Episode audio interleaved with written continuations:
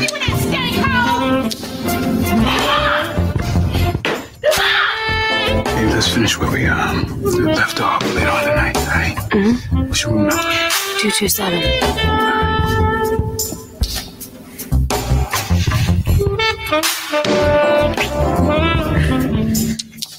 Well, she looked the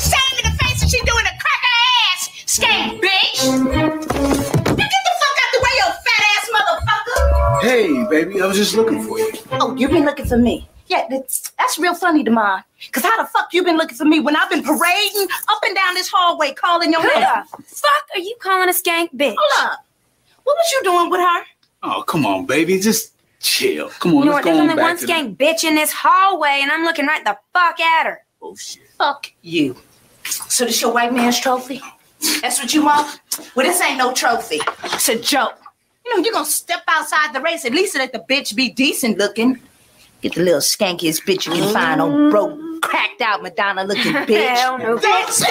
Pop that pussy, let me see you It's not your fault you can't place your man. Darletta, you don't need to be wasting your time with that trash. You need to be kicking his ass. Don't come up here and have him embarrass you, girl.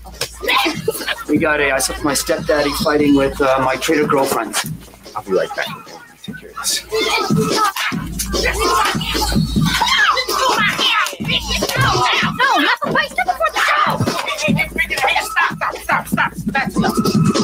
That is totally unacceptable, all right?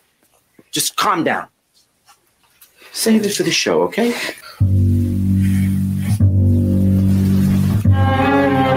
You are listening to They Must Be Destroyed on Sight. The following podcast contains adult language, adult situations, and spoilers for the movies discussed occur often.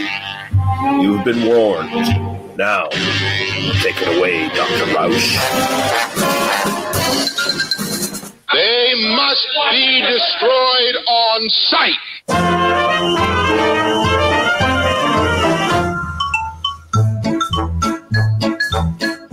And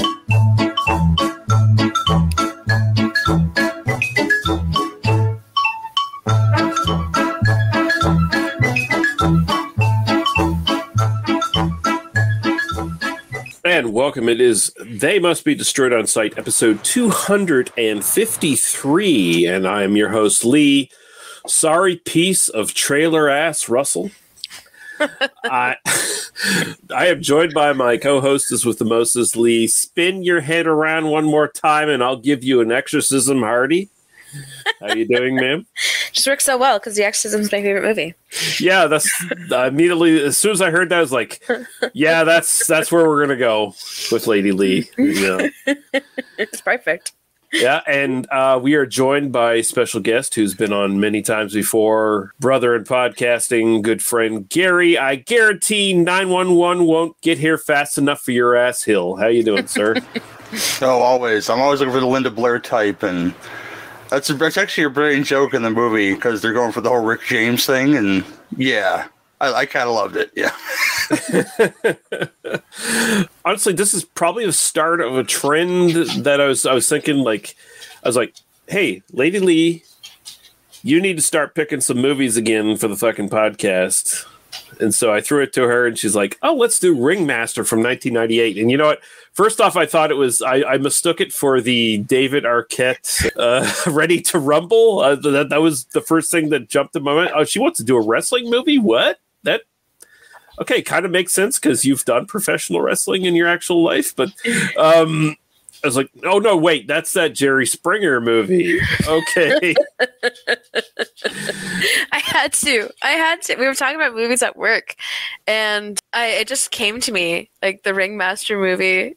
And I remember being like, "Oh my god, I have to watch this again." I'm like, "Oh my god, we have to do this for a podcast. Like, how can we not do this for a podcast?" And then it was hilarious because when you said Gary was joining us, I'm like, "Of course he is. this is this is totally perfect for him." Br- bring me all of your trash. I will watch it all, and Yeah. we'll talk about it. That's fine. I remember you you commented before. You're like, "Any trashy movies? Like, have me on." so I, I would have I been mean- disappointed had you not shown up. I mean, when when it's when it's kind of like super like off in left field kind of stuff like this, um, I mean, I immediately kind of think of Gary. Like he's he's sort of on the top of my list of people to like ask to join in for stuff like this. So, Did you think I would pick a movie like this? I mean, honestly, as well as I know you now, I kind of feel like, yeah, this feels really up your alley. Like this feels like something that would have hit you at that right age because you're 10 years younger than me. And it's like, okay, I can see her watching this and seeing all the trailer park bullshit and like getting a real super kick out of it. And When I was a kid and all that was on TV was Jerry Springer and Cops. yeah, Hey, tra- trailer chicks and ghetto princesses, those are my people, okay? I love those people.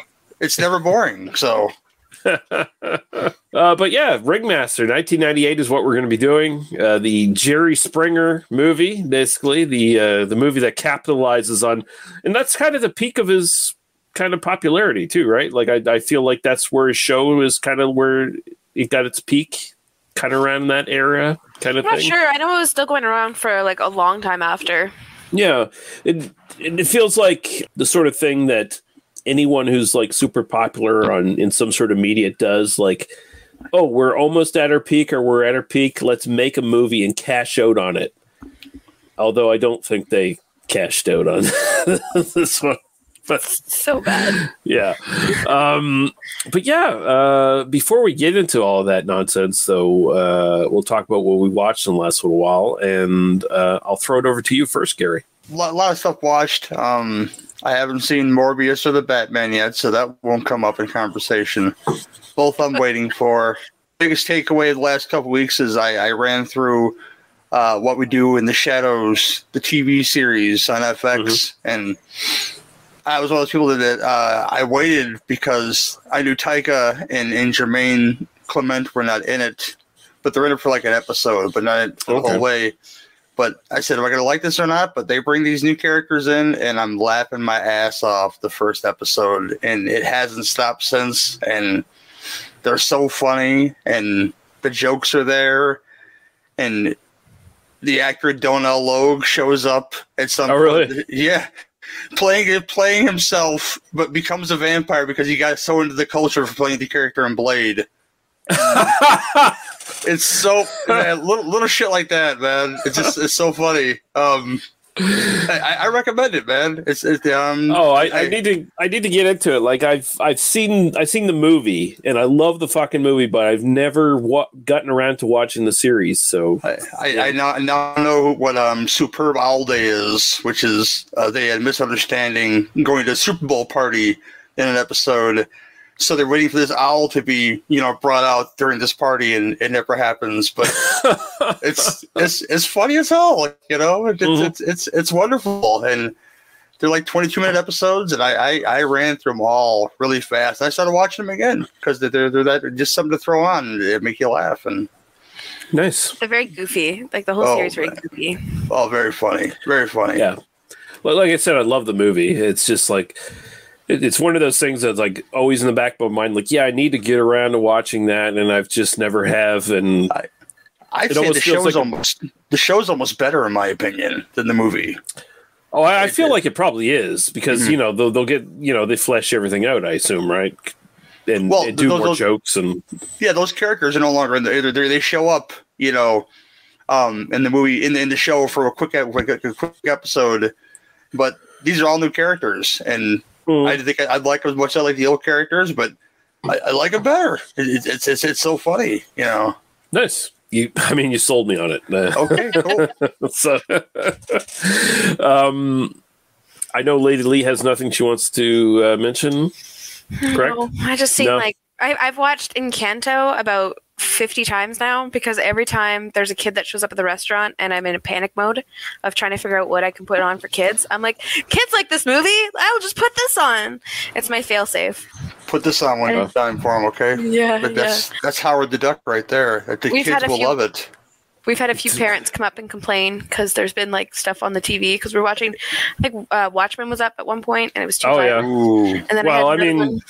just just put Howard the Duck on, and Lea Thompson will uh, uh, shepherd many young men and women into puberty with her panty shots in Uh, that let, let me tell you, Lee, I, I met her as a man, at, at about 25 years old, and I felt it in my knees. Her presence, okay.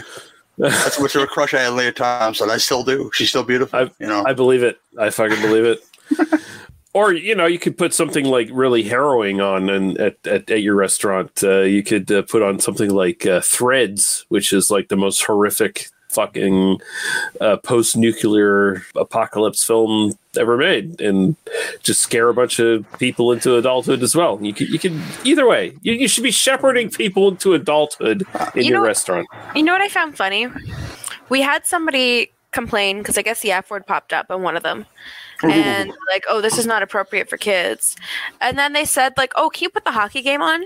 And for some reason, it made me really laugh because like every single hockey game always ends up in the like there's a fight, and Mhm. everyone always encourages the fight. And this is people fighting each other and actually getting hurt and like beating each other up. And the the parents, the, the most of the fathers are like, see that player? That player is a hero like it just it, i don't know it really bugs me i love watching hockey i do love watching hockey but i think the fighting part is like entirely unnecessary um i don't need to watch two grown men like have a fucking alpha uh war like it just it's just something that i think is entirely stupid so or, or, or, feel like the need to have the need to put one on when they're already being paid millions of dollars every year. They don't. Yeah, they, like, they don't, don't- need to risk their bodies to do that shit. That's that's Like- kind of bullshit. play the fucking game. Just play the fucking game. Like the whole idea, like they always have these fucking heroes who are like these super strong hockey players who go out to fight, and they're shitty. They're shitty hockey players, but they're they're good fighters and they're heroes. Well, What? there's certain there's certain ones there's certain ones that I love to watch do that sort of thing, and we grew up at a time uh, again ten years your your senior to where the reason why Wayne Gretzky scored so many goals is that if somebody came near him, he had a designated guy to knock on their ass Yeah, to make him score more goals. Yeah.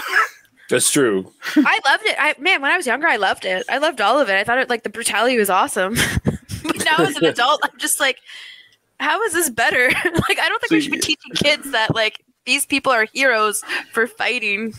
It's, it's funny you talked about it in, Encanto, you know, being non-offensive to children because you know we're going to talk about Bruno apparently in that movie, and um, I was exploring. Somebody said, "What is your top five favorite Disney movie songs?" And I had to come up with a list of a long list. You know, I say, Here, here's here's just five because there's so many honorable mentions. But I listened to the Little Mermaid song that Ursula sings, "Poor Unfortunate Souls," and it lays out that movie pretty pretty good to, to young ladies to give you bad advice by saying, "Don't talk. You, you got a fine piece of ass in front of you. He don't need to hear you talk, and he won't care either." You know, that's that's the. there's a brilliant episode of of Garfunkel and Oates where they do that, where the with um, I f- R- Riki, I forget her last name, that the blonde one, she she does this this this experiment on the boyfriend where she doesn't speak. She Little Mermaids him just to see how he would react, and it's fucking brilliant. you know. nice. Uh, I'll just mention a couple things uh, real quick. Um, you know, speaking of vampires, uh, I recently wa- rewatched uh, Bram Stoker's Dracula from 1992, the Oh, uh, nice. Cop- the Coppola one. I love that fucking film. I, I know a lot of people give it shit because of some of the performances in it, and yeah, Keanu Reeves is terrible. Like there, there's there's no getting around his performance. It's actually really bad. Like it's just, and it's and it all hinges on a couple lines too, which is sad. But it's like, I know where the bastard sleeps. It's like, fuck off, Keanu. Get out, get out of here. You're not British. Um, There's been worse line deliveries. Just listen to Ke- uh, Christian Slater try to do I go into British accent and out of British accent. Robin Hood, Prince of Thieves. You just listen to that for a while. You know? that's pretty bad too. it, it honestly, it feels like that's the era where a lot of that stuff popped up, right? Like there's a lot of movies where they were just like, no, it doesn't work.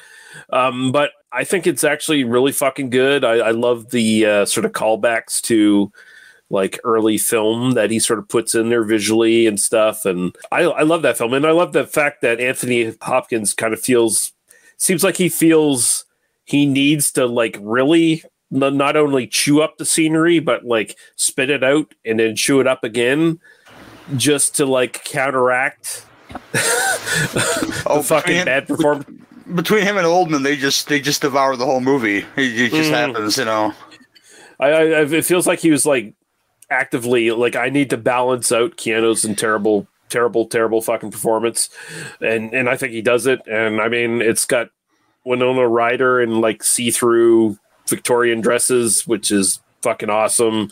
Um, and it's got great special effects, and it's it's a fucking good version of Dracula. Like it's it's pretty faithful. It's got Tom Waits as Renfield, which you can't lose at. Like that's it's fucking great. Um, and then I watched Dracula from 1979, which is the Frank Langella Dracula, which is interesting. It really changes the story around, though. Like, it really truncates it a lot and changes characters around. Like, instead of um, Lucy being like the first victim of Dracula in the film, it's uh, Mina instead. Uh, Mhm. so they change around the novel quite a bit. When they they do the and this is always my favorite scene in any sort of Dracula thing. Like I kind of rate Dracula films on this scene where they generally it's the they go to find Lucy resurrected as a vampire and killer, right? Um, and I, and I honestly I think the Bram Stoker version of that is the best that's ever been filmed. Um, the one they do here, very much like influenced by The Exorcist, where like when they encounter the vampire, she looks basically like Linda Blair from The Exorcist. Like it, it's so on the nose almost that it's it's it's, it's pretty telling. Um, then, then Lee's gonna love it. Then she should watch that version all day long. You know, it, it's it's still not bad though. Like it like Franklin like Frank Langella is probably a little too pretty to be Dracula, honestly. But um, L- L- Langella has the ability, and I'll tell you this right now. I I learned this very early on because I'm a Masters of the Universe fan, and the movie the movie's a turd, but Langella polishes that turd with that fucking rubber mask on, and just mm-hmm. fucking owns it. You know. Oh yeah.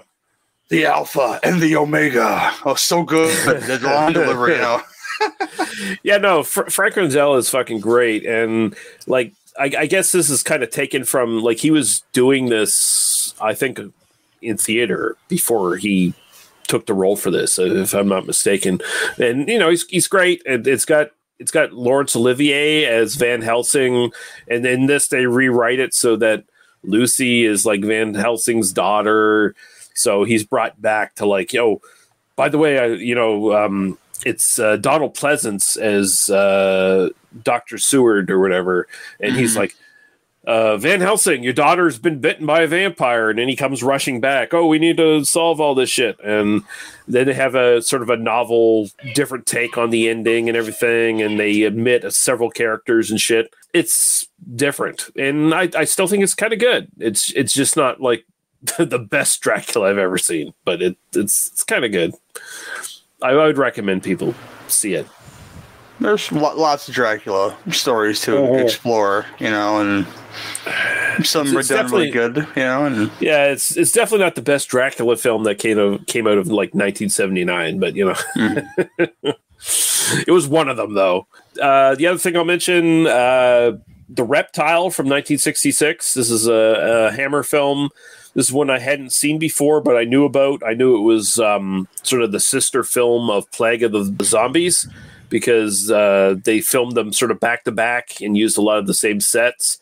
And this one's kind of interesting because it's a Hammer film that doesn't really use regular Hammer players for the most part. Like the only sort of real constant cast member who pops up in a lot of Hammer films is Michael Ripper in uh, sort of a supporting role. And then the rest of them are all kind of like one or maybe the first time kind of appearing in a Hammer film kind of thing. Um, and it's kind of interesting, although it's basically a retread of the Gorgon, and it was done better as the Gorgon, uh, which came like two years beforehand. But it's kind of the same story.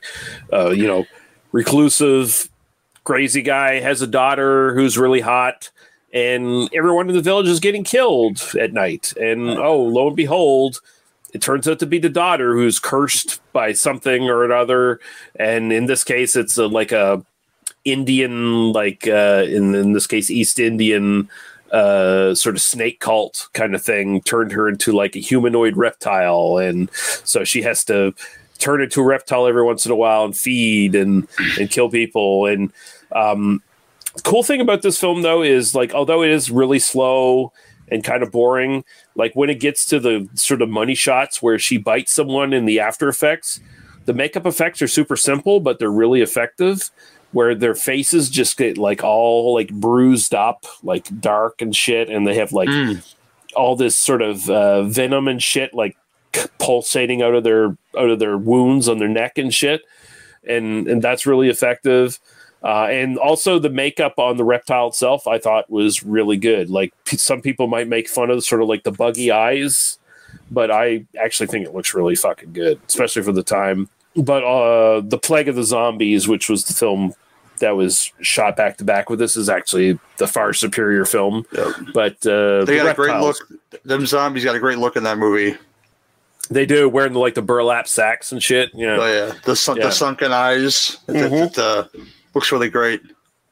but the reptile's worth checking out. It's it's just not great, but um, it it is worth checking out, especially if you're a Hammer completist and you just want to see like, oh, here's a little small period where Hammer made a couple films that aren't the usual Hammer film in a, in a sense because you know they don't have the usual like star power and shit behind them that you would expect and all that kind of thing. So yeah, that's it. So we're gonna play a podcast promo, some music, and we're gonna come back and we're gonna talk about Ringmaster. And I don't know about you guys, but We got this, man. We got this by the ass. Why are you shaking your head? Because you always do that now. It's the show format. God damn it! I know, but I laugh. Godly warlock. Motion Picture Massacre is dedicated to exploitation, cult, grindhouse, and horror films from the last 7,500 fucking years. I don't fucking know. It's everything. If you're interested in that, check out motionpicturemassacre.com or if you're on iTunes, search Motion Picture Massacre and you'll find it. This has been your announcer, Cowardly Fuck Your Bags, signing off. Eat a dick.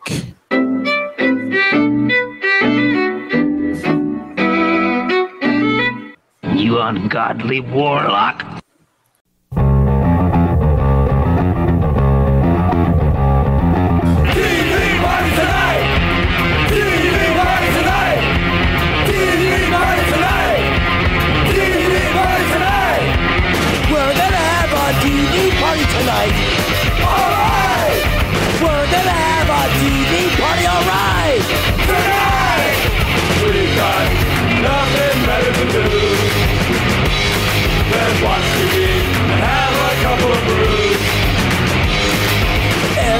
Everybody's gonna hang out here tonight!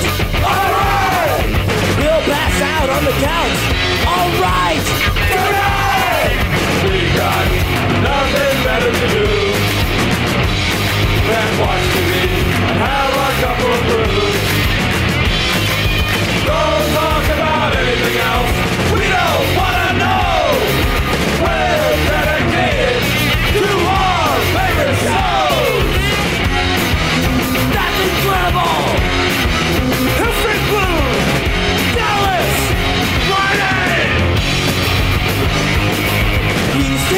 To the TV set all night! And every night! Why go into the outside world at all? It's such a pride! We got nothing better to do than watch TV have a couple of brews. TV news shows, what it's like out there! It's a scare! You can go out if you want.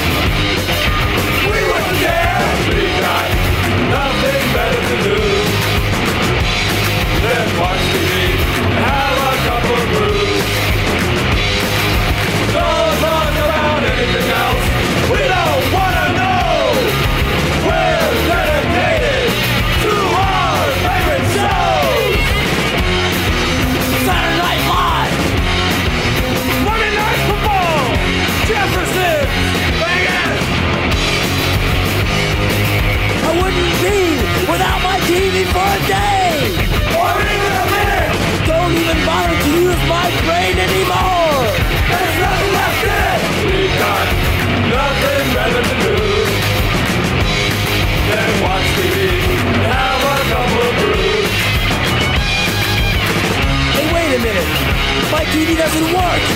It's broken! What are we gonna do tonight? This isn't fair. We're away! We've got nothing left to do. Left with no TV and just a couple of brews. What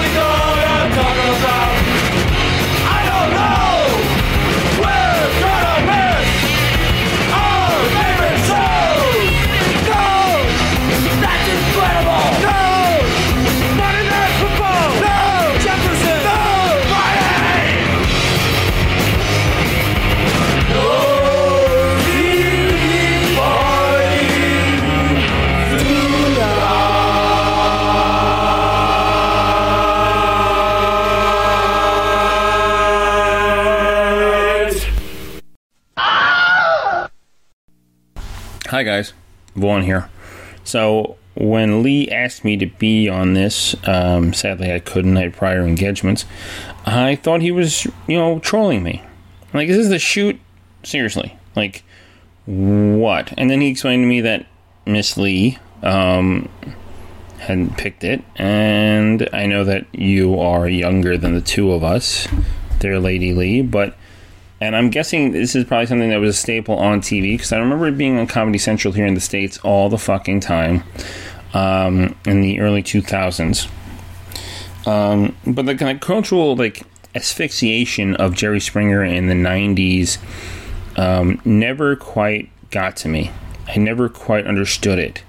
My ex-wife was obsessed with the show, so anytime she took like a sick day or a personal day from work, if she had like her kind of mental issues and um, you know things like that, she would sit and watch this show and giggle and laugh and have a great time. Um, I just could never understand it.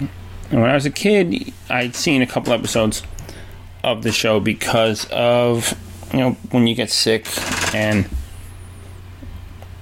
whatnot, and there's nothing else on TV because it's you know don't have the luxuries we have now, and I don't have the money I had when I was a kid. You know, I don't have the money I have now that I wish I had as a kid, where I can buy whatever the fuck I want and watch whatever the fuck I want because that's what I'm into. Um, and you're kind of forced to watch stuff. So Jerry Springer was always on. And I had watched a couple episodes, and I never particularly understood people's obsession with it. Um, and the fact that like nowadays you actually go into and you look, a lot of those episodes were staged or kind of just manipulated through editing and construct to kind of work in their favor. To be a much more salacious um, and scandalous affair. Um, so by 98 he had kind of made a name for himself for being this kind of shocker jocker. And it's like you amazed that this stuff was still prevalent by 98 i thought this stuff would have been dead by then. Um, you did get like you know howard stern did get to make a movie of one of his books and and that was a big kind of revelation and trying to push the idea of raunchy comedy in the night. And another thing is like the whole kind of idea of comedy in the '90s was so like over the top. Like let's do raunchy, raunchy, raunchy, and it's like ugh, gross. Um, and you just look at that stuff and you kind of just go, ugh. First off, it's all really dated. Secondly, it's just really just bad. Um, there's not many really good comedies in the '90s that were considered part of that raunch thing. And everybody loves the American Pie films, but you watch them nowadays and they're just boring fucking trash. Anyway, I, I was watching this, and it feels like a bootleg Larry Sanders episode, as if like the writer of the of this film watched a couple episodes of that show because the show was kind of prevalent and it had just ended in 98 so probably 97 when they were writing this 96 whatever. They probably saw the kind of way that show was and were like hey we can do this around someone real instead of just basing it on a fictional character who's basing it on other late night talk show hosts um, so they they somehow wrangled Jerry Springer in, but Jerry couldn't use his full name because of the producers from the Jerry Springer show. So that's why it's just Jerry. And he is this kind of, you know, I, I would have been much more interested if it was a put upon talk show host was at the end of his rope. But this guy just seems to be like, eh, taking it and doing it and fucking dealing with the stupidity and the madness of the people around him and and the people who deal with him in his offices and stuff like that. It's kind of boring. And then you get to this the other plot story about the couple, the the mother daughter, and the daughter is like a little bit of a whore who seems to doesn't mind giving blowjobs to random people in her job and fucking around her st- with her stepdad while she's kind of cucking her boyfriend, and it's like, ugh, boring. You know, like you got Jamie Kennedy in there, and it's one of her early roles, and she's a very good actress, very good comedic actress, and Molly Hagan, um, who's also a really good actress. Um, and they're squandered; they're just wasted. Um, Michael Jai White, who's in there, is just another guy who's also wasted. You know what I mean? I don't expect like he's not he's not very funny. He's much more just a beefcake motherfucker, and it's like, ugh. I mean, everybody in this film is just kind of like just wasted. Even Jerry Springer's wasted, which is just amazing that you can waste Jerry Springer because the guy has has so much charisma, and he comes off as this kind of bon vivant fucking fuckface who's made a lot of money on you know putting people through the ringer and showing the Drake's Society of gar- the garbage. It's very much kind of like the uh, a non uh, conspiracy theorist Alex Jones or like a Wolfman Jack, where he's just piss, selling people, um, you know, holy water when it's really piss. Uh, and it's just it's it's awful. I'm sorry, it's bad. You know, Keoma, the film you guys did last, which I wish I was on, I think you guys really did a great point of that. Um, I understand everybody didn't like the music, but I think the music really works great as kind of as that siren song that goes on throughout the whole film, and I have this kind of Shakespearean angle to that whole film with the you know the witch and you know the the the the, the beloved son who isn't truly the father's son, but he's you know out of all his th- his boys is the one he respects and loves the most, and his other boys kind of take this you know hard you know, really hard that they never got the respect and love from their father that this half breed did. Um, and I really love that film. And there's and there should be more. Um, I don't know, more Franco Nero stuff on this show. Uh, I don't know. I just I'm just amazed that you guys went from Keoma to this, and it's just like, oh, motherfucker. You know, I know you were doing like you were doing episodes based on your kind of college courses. Maybe there's some movies from that college course you didn't get to that you can do on the show. Those would be great because it seems like the college course you were going through was kind of going through the the gamut of interesting and really great films. And I know that Lee has probably covered a lot of them on the show, and maybe he feels that maybe just it's too commercial to kind of cover all these things and you want to do something a little more off the beaten path fine i get it but like fuck this movie was awful it was so hard to watch and like it's a 90 minute film and it felt like four days you know what i mean i'm sitting there eating it watching it eating my breakfast this morning and i'm like fuck this is taking forever and I don't like fast forwarding stuff, but I can't. I'm not. I'm in my, li- in my kitchen with my son. He's eating breakfast. I'm eating breakfast, and I kind of just, you know, watched it on Tubi. Um, and it's not because of the commercial breaks. I actually don't mind Tubi's commercial breaks, but like, fuck me, man, the movie took forever to get through, and it's just it's as it's, it's as funny as a dry fart. You know what I mean? I, I don't need to be so harsh, but you know, whatever. And I respect both you guys, and you know, I love being on the show, and I'm happy that Lee was like, "Yeah, send me something about your thoughts about the film." But I don't know. Maybe there's something with uh, Lady Lee that she just remembers. Maybe this just something that like the family all watched and all got along and really loved because it was so bad and da da da da da.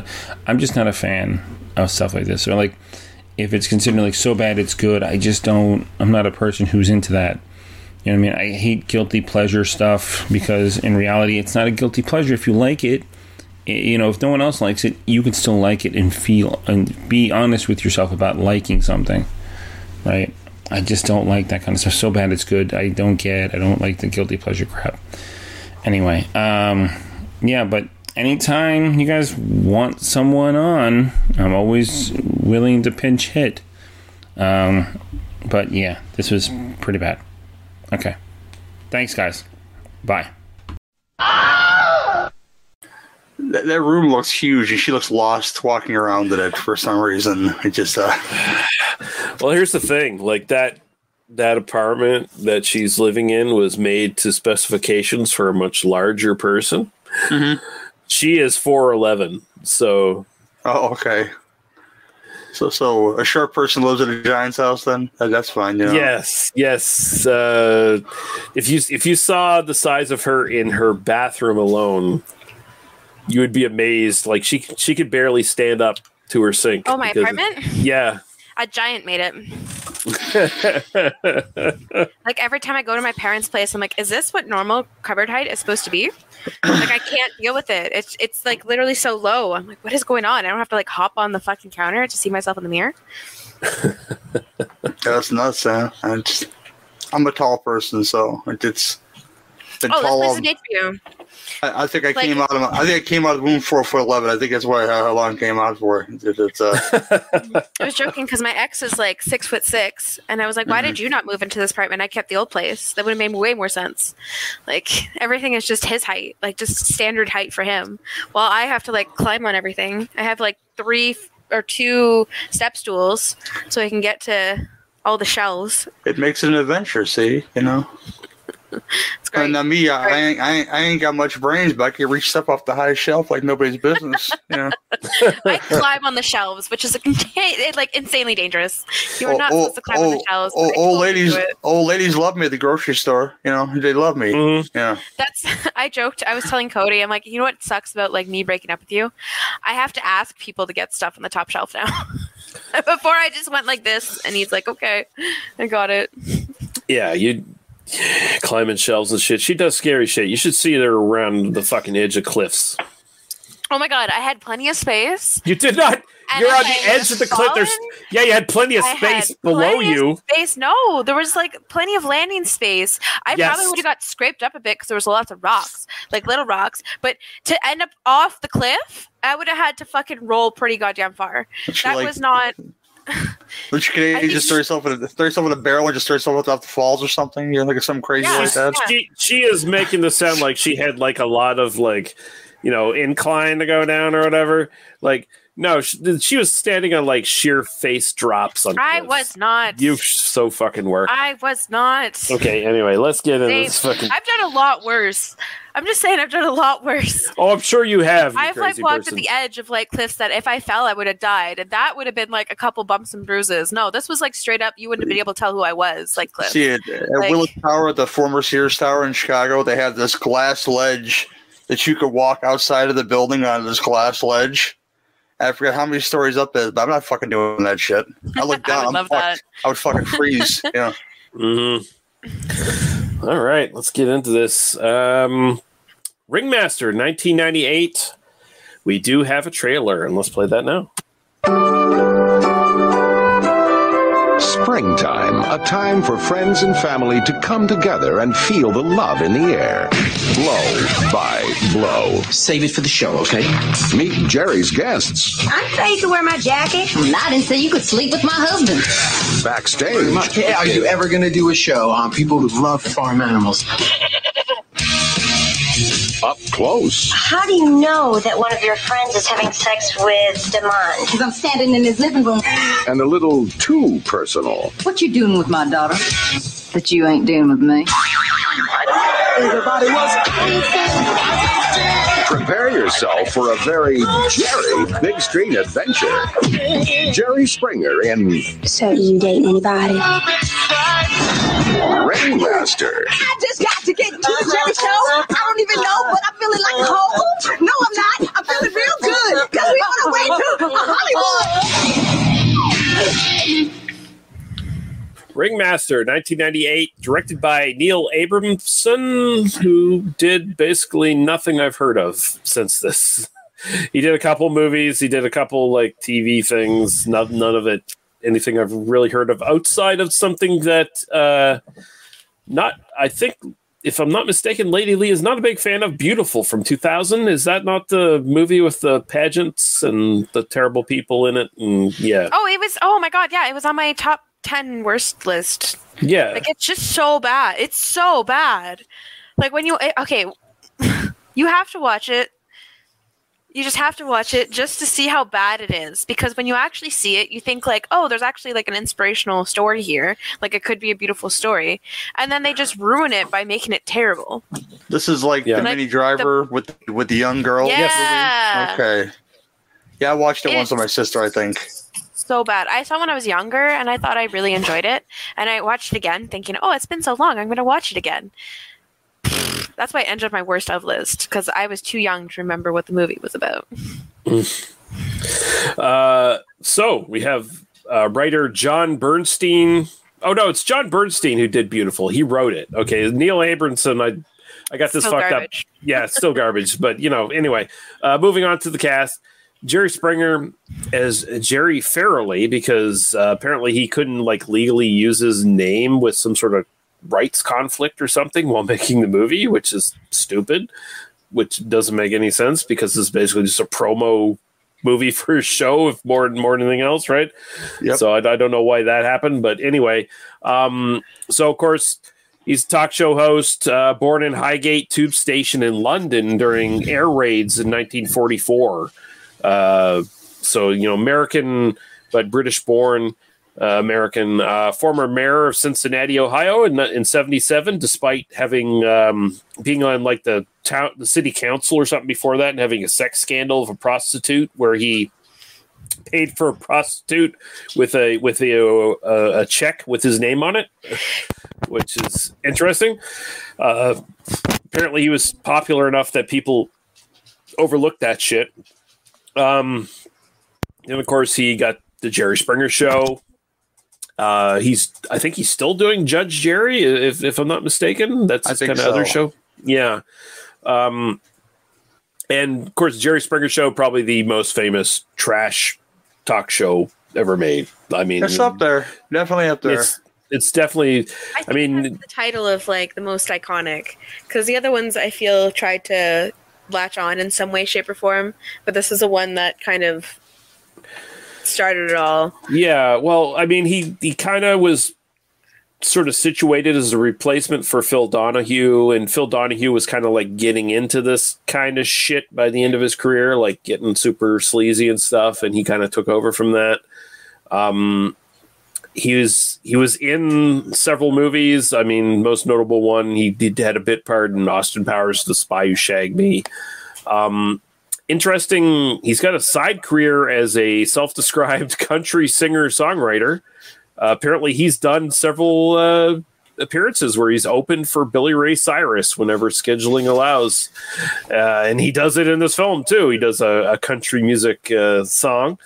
Um, he's even performed at Johnny Depp's uh, club, uh, the Viper Room, and uh, he recorded an album in 1995 called uh, Doctor Talk for Fiddlefish Records. It was mostly consisted of country music covers, and honestly, uh, also before that, um, when he was mayor of Cincinnati, he did a folk rock song as some sort of like uh, protest song to like stop them from like tearing down a subway station or some bullshit in, in the city. Like he, some sort of activist thing. He was in Dance with the Stars too. Was he? Yeah, he lost first round. Good. he was he was not coordinated, uh, coordinated enough. No, not at all. I mean, how, I, oh, I just don't believe it. Like, come on. Um, we have Jaime Pressly as Angel. Uh, I know her from stuff like Poison Ivy, The New Seduction. I think that's where everyone was kind of introduced to her. Not another Uh, teen movie. Not another teen movie, and of course, yeah. my name is Earl, which I, I feel like this this film was just you know practice for my name is Earl because she perfects the character, you know, kind of thing. Um, William McNamara is to- uh, Troy Davenport. Uh, surprising credits for this guy. He was in Opera, 1987, Dario Argento's Opera of all things. Wow. things. Yeah. And then like a couple mo- movies in the early 90s that sort of, you know, popped up. Aspen is Extreme and Surviving the Game uh, stood out. Um, got Molly Hagan as Connie. She was in the Corbin Bernsen slasher movie, The Dentist. Uh, she was in Election and Yes, Red she State. was. Yeah. she, she was in election. She was Matthew Broderick's wife for that movie, getting getting plowed Mhm. and shit. You know. Yeah, yeah. She That- plays the that's a- mean bitch real good. Mhm. I mean, she's Nothing- getting plowed in this movie too, so yeah. N- n- Nothing like a, a scene where he's like having bored sex and her saying, "Fill me up to do it for you." You know, it's, it's a goddamn you, Matthew Broderick. I mean, you know, Matthew Matthew Broderick killed a person. Um, yeah, yes, he did. Yeah. John Capodice as uh, Mel Riley, Wendy Raquel Robinson as Starletta, Ashley Holbrook as Willie, Tangie Ambrose as V- Vonda Simmons, Nicki Micheaux as uh, Lishonette, Krista Tesreau as Catherine Winnicott, Dawn Maxey as Natalie. We have Maximiliana as Charlie slash Claire, and they are a drag queen who's been on America's Got Talent as the bearded lady. Apparently, that's sort of like their later career as as of late, sort of like I'm going to be a drag queen with a beard, and I'm going to, you know, do that thing. I really do the sort of uh, non-binary uh, sort of gender thing and put it really out there. And they have been on several TV shows more than anything else, like the movie credits, not much, but uh, they were on The Gilmore Girls, Clueless, and Nash Bridges. And then we we have two interesting credits here, which still surprised the fuck out of me. Even watching these two in this film, I'm like, why are you in this film? uh, Michael Jai White as Demond. Most people know him as Black Dynamite. Got his start in the Toxic Avenger Part Two and Three. That's right. in- yeah, and he's been in big movies like The Dark Knight, and then he's been in a bunch of really shitty action movies no one's ever heard of. That he's way more talented than those movies deserve. And the same could be said for uh, Michael Dudikoff as Rusty here, who um, got his sort of start in like stuff like Bloody Birthday and Bachelor Party, Radioactive Dreams, and most famously the American Ninja series. uh, we have a synopsis here. Oh, you got something, Gary? No, when Dudikoff popped up, I was like, "What the fuck is he doing in this movie?" I'm like, "Oh, he's trailer trash." And then you get really sad that Dudikoff, Michael Jai White, did a movie together or something like that. You're, you're, Mm-hmm. that's not an action movie. I mean, it should be an action movie, not not this movie. Yeah, because you know, Dudikoff is just like he spends like ninety percent of his screen time on a couch making out with Jaime Pressly, but you know, not a bad way to earn a paycheck, honestly. But uh, still, um, so we have synopsis here. Jerry Springer stars as more or less himself, the host of a raunchy, controversial, and popular Los Angeles talk show, which features everyday people with problems who frequently vent their problems on the air. A new group of guests are flown in for one show, include the white trash, uh, white trailer trash from Sarasota, Florida. Connie, whose current husband has cheated on her with her nymphomaniac teenage daughter Angel, for which Connie has gotten revenge by having sex with Angel's fiance. And from Detroit, Black Trash Starletta, whose boyfriend Damone has slept with all of her girlfriends. Soon the paths of all these parties cross, which leads to more sex, arguments, physical violence, and Jerry sweating out just another day. Yeah. Um, Okay. I, I missed I missed those fights in high school. I, I, I'm not going to name the guy, but there was a guy who, who sold drugs, and he was a friend of mine. But not because he sold drugs, I, I, I got along with him. Who was plowing multiple girls at the- you know at once? You know, I'll, I'll call him K. And these girls got in a fight over this man in the hallway one time. Man, I missed those fights in high school. You had your little Springer show going on. Oh, hair extensions flying, clothes Yeah. flying. Man, beautiful. uh, so this was Lady Lee's pick. So Lady Lee, explain yourself and, and please, uh, you know, sort of give your general thoughts on this film. okay, so this movie is terrible. It is, Mhm. um, I think what it has like a two point something on IMDb, which is hilarious and on its own. Uh, so I, when I was a kid, so this one came out in 1990. I was 10 years old when this came out. So when I was a kid, uh, I didn't have a lot of channels on uh, TV because we had like the the rotating dish, which got us uh, CTV, not CTV, C, uh, whatever TV, CFM TV, whatever the fuck it's called. I can't remember now. Um, and I was able to watch Charmed on Fox. And then Ooh. after I watched Charmed, I watched Jerry Springer. And then I would watch uh, South Park at 12 o'clock. So it was Charmed at 10, Jerry at 11, and then South Park at 12. That was my Friday night. That was what I did every Friday night. And I did it with my like my friend back then, like the one that I, I'd known since I was like three years old. And we'd watch this religiously. We watched Jerry Springer religiously.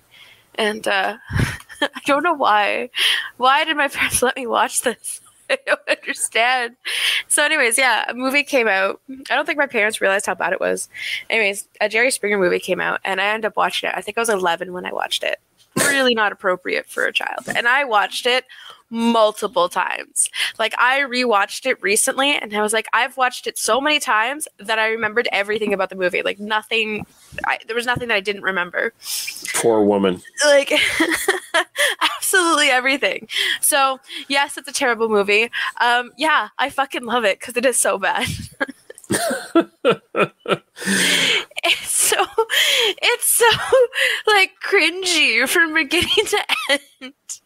Like I was watching it with Ryan, and poor Ryan could barely even last the movie. Like he just wanted to go, and there's me like, no, no, you gotta stay. You gotta watch the whole thing. Man, I feel bad for Ryan because it's like you know he's got to share an apartment with you, and then apparently he's got to like be nice and humor you through watching these shitty movies that you have to watch for this podcast. But you know, um, Gary, is, is this the first time watch for you? And uh, what's your sort of general thoughts on this one? Yeah, it's, it's the first time watch for me. I, I was Jerry Jerry Springer watcher, you know, like everybody else, and you know, in the continental United States, you know, we love trash, we love little tabloid bullshit. Uh, the show was actually recorded in Chicago, and my friend that is my friend's mother and his older oldest sister used to go all the time just to go sit in the audience because you'd, you'd have to, yeah, if you let come sit in the audience and you know, you know, comment and scream and stuff, you know, hoot and holler, you go. And they went off and they they, they loved it. Mhm. Um, just about to the film, I, I didn't I didn't think it was as big a turd as I thought it was going to be. Let's put it that way. I mean, this is the guy who, if she said she watches a bunch, I probably watched that Jersey Boys, that, that Jerky Boys movie more. Oh yeah, as, as much as she did. I watching this movie, I probably watched that more just just as much. Um, and that's pretty bad, but all in, in some some good right ways too, because you got some some good like one or two good character actors in this movie. You got them everywhere in that Jerky Boys movie. Um, Mm-hmm. I, I thought it played kind of like um like that Six Days to Air South Park doc. Speaking of South Park, that documentary in a way, but like dramatized and you know every you know all over the place. It really laid out you know who, who's going to come on the show and how they're going to be connected, and it's it's it's not it's not great, but it, it does what it does, you know, well, what it, what it mm-hmm. intended to do, and I, I got to give it that for for a narrative of this movie. You know, for, for what little you have, it, it does it does work, and the characters are trashy, and I, those are my people. I, I, I got to say it again. um, I got to reiterate that. You know, because without trashy folks, life would be boring. You know, you- you're all fucking tight ass, hoity-toity motherfuckers. Without that, that that monkey wrench in, in the mix, you know, and that that that girl at the party, you know, that wasn't really wasn't invited, but she's the wild one, you know. Uh, life be pretty boring, and they they play it out in this one, and um, walking hard on Michael Dudikoff, and even bigger walking hard on Michael Jai White. It just Yeah. really really summed it up, and and I, I think that Mr. Springer, Mr. J- Mr. Jerry um, Farrelly in this movie uh, he he he did a pretty good job of laughing at himself. Like, yeah, yeah, I know what Oh. I, I. He's like, yeah, I know what I do, and this this is just a, a comedic version of you know what I do, and I have no no qualms about this, but I really enjoyed his last retort at the end of it. You know, to to Yeah. the the guy at the end. We'll get into some some spoilers, but I thought that was a nice um capper for say I'm trash, but I'm human too. So I'm giving this film way too much credit, but it, it, it works in the narrative that it, that it's, it's working with. So I got to give it that. Um, that's it for right now. I'm sorry. Yeah, so I'm not gonna sit here and pretend this is a good movie because it's not. Um, but there is enjoyable things in this that I, you know, I was like, oh, that's not bad. So uh, I, I should just say, like, starting off, the whole production feels like a late 1990s HBO movie. Like, on, honestly, on it, it feels like a really bad version of the Larry Sanders Show. Is is kind of what I came up with. Like, I was watching this, like, okay, so this is Larry Sanders Show. If there was like no writing talent behind it, it treats the Jerry Springer Show as if it was real. Like, I, I think most people kind of know that j- the Jerry Springer Show is kind of like pro wrestling, where you know sometimes they'd bring on people who actually had real conflicts and they'd ask them to like you know hype it up a little bit and shit but for the most part they actually sought out people to act roles in the show and and sort of and play out these storylines so in in that sense there's like a kayfabe kind of uh thing going on with the jerry springer show where it's like pro wrestling i do definitely agree that jerry springer at the very least makes fun of himself in this movie which is is good to see. Like it, it is good to see that he he knows that you know I kind of got lucky with this, like because I I have no personality, but somehow I have this show that's super popular. And I, I think it's kind of like the fact that everyone that he's, you know, got on his show is so big and like crazy that they sort of like counteract and bounce off the fact that he has no personality at all. And he's just kind of a nebbish uh and he and he kind of knows it. He kind of just kind of knows like I'm I'm a dork. Like I'm I'm a fucking dork. And and although you know the movie also tries to play it the other way, where it's like he's also really sexy because he has a sex scene and he has uh, every woman who shows up on the on the on the show wants to fuck him. I think that's Um, more a, a joke.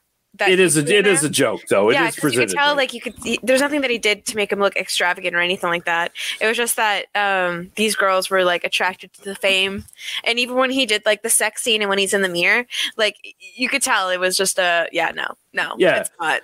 Um, I do think it's interesting too, kind of how uh, he tried. He was during the whole movie, he was trying to make like a, a serious um, career of himself, but he realized that he couldn't. So every time he was doing the interviews, and he mentioned being the not the mayor, the counselor. Mm-hmm. Yeah, Anyways, he, was- he, yeah. he was he was a city councilor in Cincinnati, then became a mayor for one term. It was, it was a weird thing where he had to split the mayoral duties with the other party, so he could only be mayor for one year or some shit, and then they had to He- switch it over. He commented about that in the movie, and then in the movie they, when he was trying to do like the serious interviews and all sorts of stuff. So it, like it kind of makes you laugh because you see he's like he, he's trying to get into something more serious in the movie, and then he knows he's like I'm fucked. I'm stuck with these people. These Mhm. people love me, and this is what I have to do. Um, I don't know if you ever watched the um the really serious episodes that Jerry did. So he did the ones where uh, he helped somebody who was like grossly overweight try and help him lose weight. And uh, he ended up, well, Jerry ended up not being able to help him enough because the guy passed away. Mm-hmm. And you actually saw Jerry Springer like cry on set because it was really upsetting because he had bonded this relationship with the guy. And then there was another one too where he went on the streets and uh, he actually interviewed a bunch of people who lived on the streets and was uh, he went around and asking them like first of all like how were they there? Uh, how did they survive? Like i remember the one guy they followed and the guy's like yeah i just go to these garbage cans and like here this is a burger. This is like my meal. And you watch this guy like open it it's like you would eat that. Like that's yours. He's like yeah that's how i eat. So he actually did a lot of like off tv studio filming Mm-hmm. Yes, I don't know how to call it, but anyways, he did a lot of those uh, where he actually was trying to do something more serious, and I think that's kind of what I really appreciate about him. That even though he was like a fucked up guy, like I mean, in a fucked up show, and uh, it was encouragement of like airing out your dirty laundry, um, like you said, like fake but then real moments. I, I don't like I don't think from from what I've seen and like I, I did watch some Jerry Springer in the day. I'm not I'm not like a big devotee of it or anything like that, but I I did watch some Jerry. I think everyone kind of watched a bit of Jerry Springer back in the day, kind of thing. I you know? watched it religiously. Yeah, I mean, but Okay. I don't. I mean, here here's the thing. I don't. I don't. I don't think Jerry Springer is necessarily, you know, fucking Mephis- Mephistopheles. I don't think he's the fucking devil. I don't think he's a shitty, necessarily a super shitty person or anything like that. He's got his flaws. He definitely did a show that pivots to the lowest common denominator. That's true. But at the same time, like his show is totally fake. Like his, show is for the most part just fucking. it's think- it's pro wrestling. Like it, I think it's, the newer episodes were really fake because the older stuff there was stories and then yeah they over exaggerated them. Yeah. there were stories that were real, but the newer stuff was all fucking fake. You could see it was all timed. It was all like made up. Mhm. They Yeah. had the ring sound for the fighting. They had the stripper pole. They had the Jerry beads. Like it just went up to this huge thing. Like the movie that was made was previous to all that, where there was like no gimmicks. There was no nothing. There used to be Steve I was so sad Steve wasn't in the fucking movie. Yep. Yeah, I was Everybody knows Steve. He had his own fucking talk show. Oh, Yeah, that the was- the, was- the that was Wilkos show was amazing because he would bring the biggest pieces of shit on there you can find, like fathers who got their ten year old daughters addicted to heroin and sold them to prostitution, shit like that, you know. And he would get in their fucking face. And he's not a small man. He's like he's No. like he's like six six foot eight ten or something. He's tall, you know. hmm That's Yeah. why he was security on Jerry Springer. I Um, think in the late '90s is when uh, the realization that the show was just a joke really took on. Because I remember early, like I said, I remember earlier years they actually took on like real stories and real things where they're actually trying to help people. And I remember those episodes because it was like actually like going out on the streets or going out and helping somebody or going to somebody's home, like this kind of stuff. but They went. They like went later years, like early the- two thousands, it was Yeah. like, like I said, it was everything. Like they had every fucking gimmick. I remember the girls, like anybody in stage, was showing their tits to see to get Jerry beads. Like Mhm. it was, and and you get a bit of that at the start of the film too. It's like you get some titties right up front. Um, but yeah, like I, I don't think you know I don't think Jerry Springer's the greatest guy in the world or anything like that. But I don't think like you know his reputation as being like a total piece of shit or anything is warranted necessarily. Like he he has a social conscience to to some degree. Um, I mean, you know, he ran for mayor, he ran for city council, he did a folk song about it. You know, like I feel like he's he's got shit he cares about but he you know he fell into this kind of formula and ran with it. And i think he's a bit of a carny fuck. Like and i got nothing I, I have no problems with that. I have no problems with him being a carny fuck. I love pro wrestling.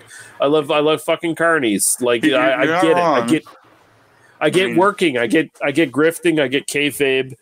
I, I i i know how it works. So like i i can't bemoan jerry springer like falling into this and trying to do it. Same time no fucking personality. He he hmm. is a like a void of charisma, especially in this film, which seems weird because this film should be all about like making Jerry Springer look like the coolest motherfucker ever, and it falls flat on its ass doing it. But I, I oh, can appreciate that. I, was, I can appreciate that though because, like I said, he he knows who he is. Not like mm-hmm. Maury Povich towards the end there, where before he used to Oh, give a yeah. shit about people, and uh, every show was, "Oh, who's the baby's daddy?" or you know, "You slept with forty guys. Could this be the one?" You know, and it's like after a while, it's like yeah, you just live live off, live off the misery, and that that's fine. But at least Jerry Mm-hmm. had you know the serious episode.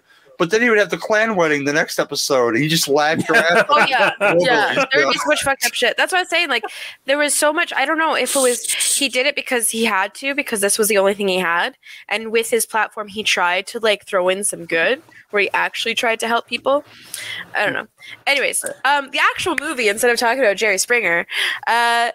Can we laugh about how um, the guy literally fucks every single girl other than the mother in this Mhm. movie, and she's still dating him, and they're still friends? Like the girls are still friends.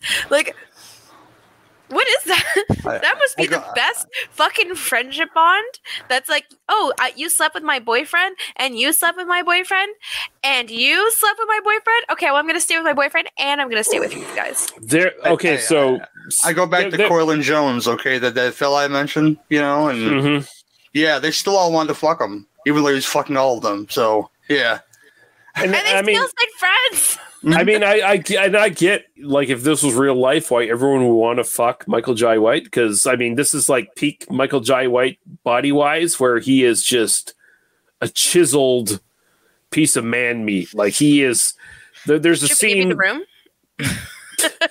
there, there- there is there is a scene where he his uh, wife or girlfriend or whatever catches him fucking her friend and he there is no fat on that dude like there's no body fat at all like it it's it's all say from the female perspective, it was too much muscle. Like Oh, no, I- I- and like I- I, I like a little bit of I don't know. Just I me. mean- I know other girls love it, but yeah no uh, and yes I, I i do know your preferences luckily enough but the performances in this around jerry springer are fucking great so like michael jai white's fucking he is smooth as fuck he's great in this film like and he does so many shitty films that don't deserve his talent Like he he is so fucking good. Um, Jaime Pressly and Molly Hagan in this are fucking amazing. And I feel like that relationship needs to be in a better movie. It, it made me think of uh, what's the name of that fucking film with Sigourney Weaver and uh, what's her name from I Know What You Did Last Summer? Jennifer Love Hewitt. There, there's that Oh. film they did Heartbreakers. the film did Heartbreakers, where they're they're uh, a mother and daughter team who like scam old dudes out of their money by being sexy around them. Um, it's fun. It's a fun movie. mhm, yeah, no, I, I like that movie, and there's this sort of same energy here. Like you could kind of get that kind of thing going in a better movie that had nothing to do with Jerry Springer. I, I think would work because honestly, this movie seems more dedicated towards focusing on them. Like Jerry Springer's barely in this fucking film. Like, how many minutes does he have on screen? Like maybe twenty at the most. Maybe that's pushing it. Take care of yourself and each other. But yeah, like he's barely in it yet. This is supposed to be like a promo for him in his show. It, it almost feels like the people like making the film were like, "Oh, Oh, you had to make the story. You had to make the story. Hold on a second. The the stepdaddy fucking the daughter, like on a constant regular basis. Yeah, yeah. Come on now. And she was pregnant. No, but it, at the same time, it feels like, oh God, we gotta we gotta pivot away from Jerry Springer because he can't act worth a shit. So it's like we need we need these other actors and we need to focus on their story. We also had well, they also had to put him as like you couldn't just have the Jerry Springer show as Jerry Springer. Like there was the stories being developed of the characters, so you're getting like Mhm. the background. I'm No, not disagreeing with you. I totally disagree with you, but I think I prefer to kind of get the background story. Oh, I do too. The families versus like having whether or not been Jerry. I I still would have. I, I just feel like Jerry should have been like if this is a Jerry Springer movie, and which is basically what this is. He should have ta- taken a more pivotal role in it, but at the same time, it's like I understand why he didn't because he's kind of really bad in this film. like I he's think, terrible. You know, less is more in, in this, and again, I'm not. I'm giving away too much credit, but you know, if you didn't, if you didn't concentrate on the stories of these people, and you just and it's used as the Jerry Springer show as a backdrop for for them to to air their grievances or whatnot, mm-hmm. it wouldn't work with just Jerry. It, it just wouldn't, and. And uh, there's not enough of that in the Jerry Springer show. At least there wasn't, and you know, and I, I, I kind of like the, the narrative of you getting to know these people and you know their their their funk their funked up lives and you know it was just uh And you know what? There was like this beautiful story behind like no matter how fucked up they were, they still had this bond with each other. They still were able to see past Mhm. their faults. Like it, it- all of it was fucked up. Every single story was fucked up. Other than like the um, the one uh, girl, the one trans female who slept with the guy, and they made a story about that. I'm like, yeah, that's old news. it That's was totally '90s, but yeah, no, that that was that was the token '90s wacky transphobia moment, basically, which is like okay, I, I get you know it, it's not a big part of the film, so it's like okay, I can overlook it. Yeah, no, it's honestly, uh, I kind of wanted more. Like it's it's it's an R-rated film. I kind of wanted to push the R rating a bit harder. Like it, like if you're gonna do like this super sleazy, like this is the Jerry Springer show, like this is the you know uh, too much for TV kind of thing. Like they had the Jerry Springer tapes where it was like too hot for TV or whatever the fuck. Like why not push that more in this movie? Like it feels like that's the proper time to fucking do it, and they don't really do it. Like I understand like like Jaime Pressly not wanting to like get super naked in the film and shit because she she did that in Poison Ivy and now she's trying to like get a like a legit acting career going. But I mean, you could still hire a bunch of models and shit to show their titties a little bit more in the film. I'd, More I'd be porn for that. Mm-hmm. Get Yeah, some the porn br- stars in promo. you had the you the boobs in the beginning, you had language, Mm-hmm. and um something I could appreciate because I have heard these songs like 25 years. I got to hear "Pop That Pussy" by Two Live Crew in this movie, and I got And really come- excited. You know, And and their version of Coming to America. and- Yes. Yeah, yeah. there's like four Two Live Crew songs in this movie. I, I can appreciate that. Yeah.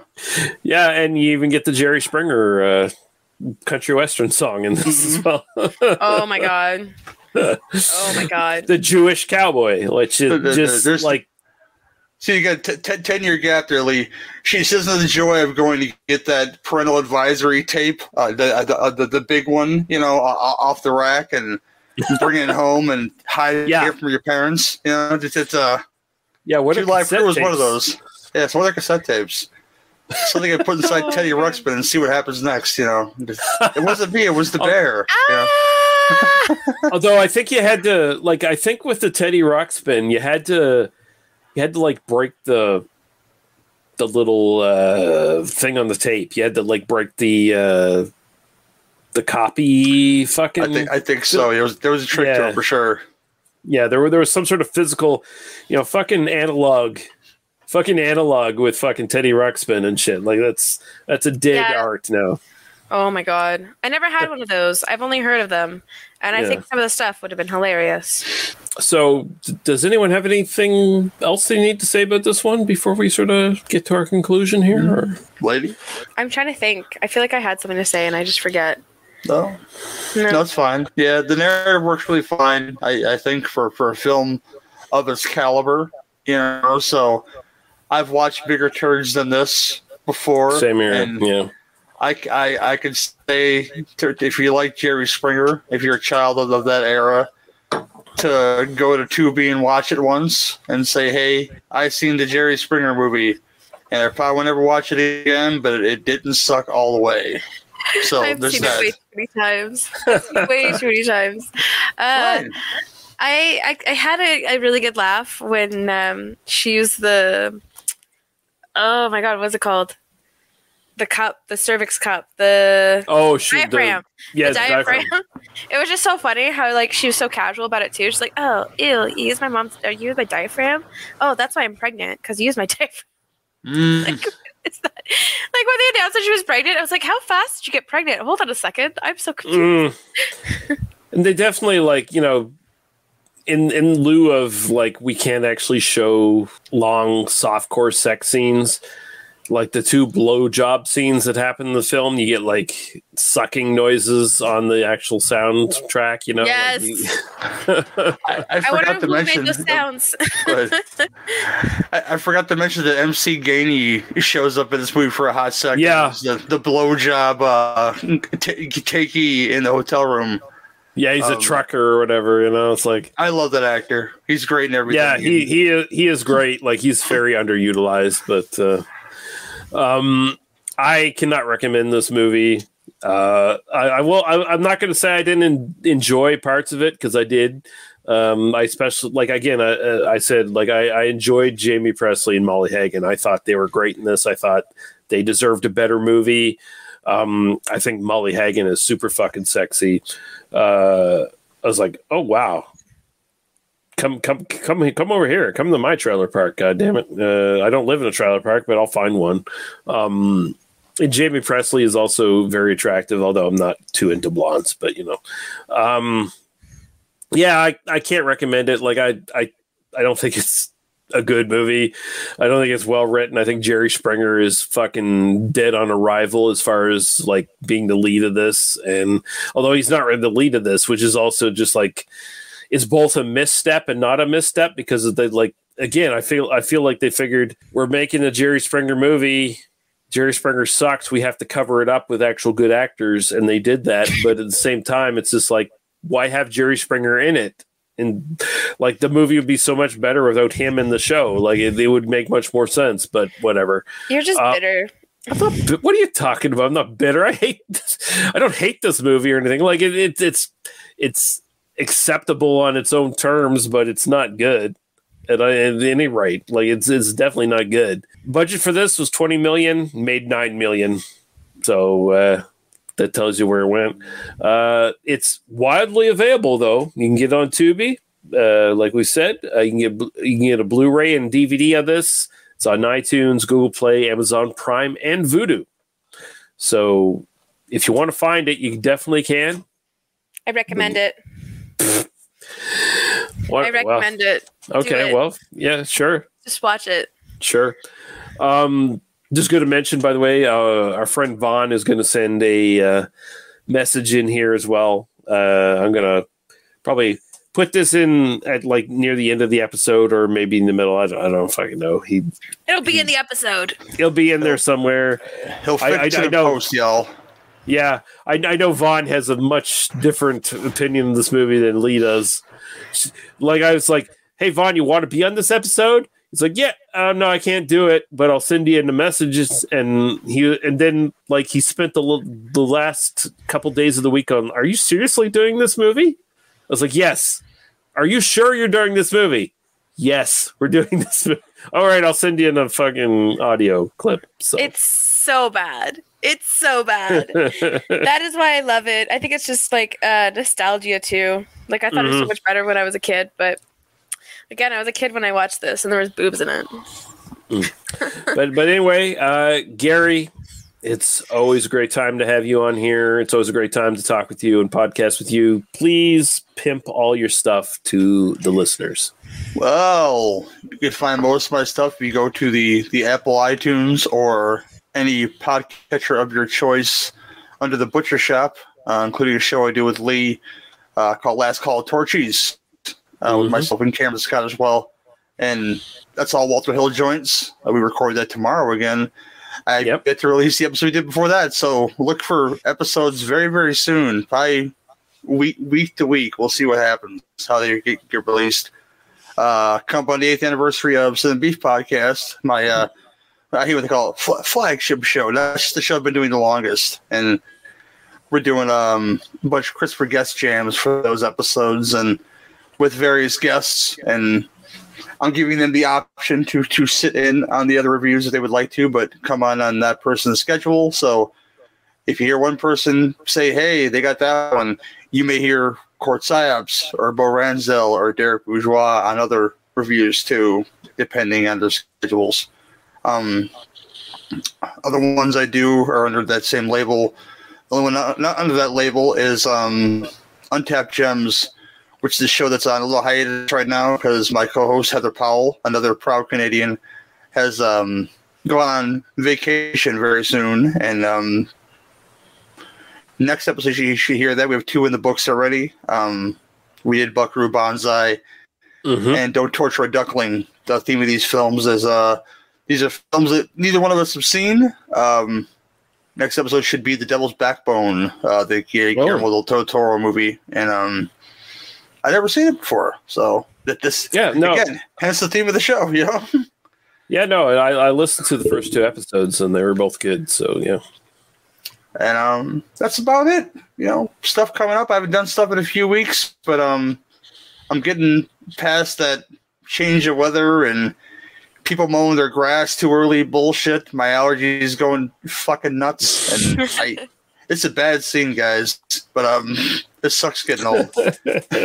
yeah. Tell me about it. Um, Lady Lee, anything you need to plug? Uh, you can find me on Instagram at Mighty Tiny All Star, where I will update you on whatever is being updated on the podcast. There you go. Awesome. Um, not sure what we're doing next or when we're doing it, but uh, we'll be back soon, hopefully. Hopefully, Um, it'll, it, it can. I don't think it can beat this one though. Kind of. Yeah. Well, uh, I, like I said, I, I had the thought that I'm gonna, you know, throw it over to Lady Lee for some picks in the next few episodes. So uh, it's gonna be whatever she comes up with. It's gonna be a grab bag. It's gonna be a surprise. Uh, Fun, guys. Yeah. So um, yeah, but uh, again, thanks so much, Gary. It's always a pleasure to have you on, and uh, thank you, Lady Lee, and thank you, people, for listening. And we'll be back when we're back. Goodbye. Bye.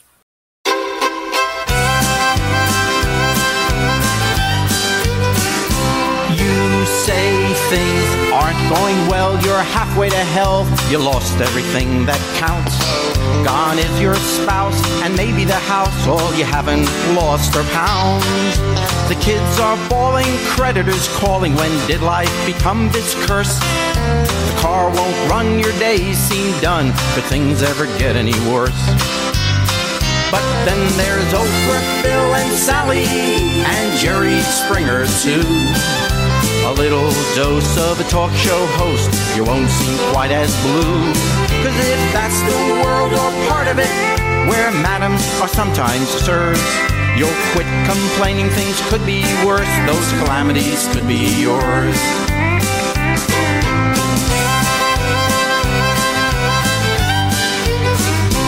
I mean that stuff on there will raise your hair, you'll do a double take.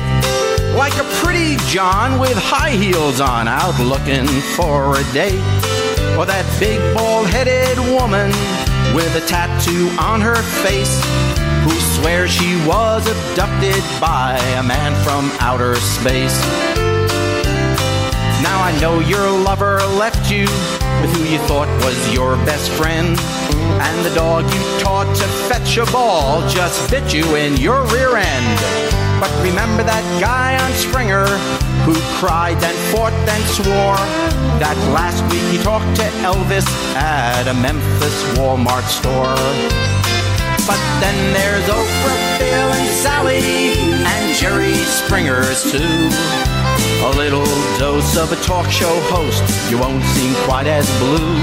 Cause if that's the world or part of it, where madams are sometimes sirs, you'll quit complaining things could be worse, those calamities could be yours. Well, the dog bite, it'll heal, and the hurtin', it's just a cut. And the lover who left you, well, it's best that he did. He'll probably wind up on his butt. So give thanks for life, even when it's not the best. You see, there's always worse. You could be a talk show guest. But then there's Oprah, Bill, and Sally, and Jerry Springer, too. A little dose of a talk show host, you won't seem quite as blue. Cause if that's the world or part of it, where madams are sometimes sirs, you'll quit complaining things could be worse, those calamities could be yours. But then there's Oprah, Bill, and Sally, and Jerry Springer, too. A little dose of a talk show host, you won't seem quite as blue. Cause if that's the world or part of it, where madams are sometimes sirs, you'll quit complaining things could be worse, those calamities could be yours. But then there's Oprah, Bill, and Sally, and Jerry Springer, too. A little dose of a talk show host.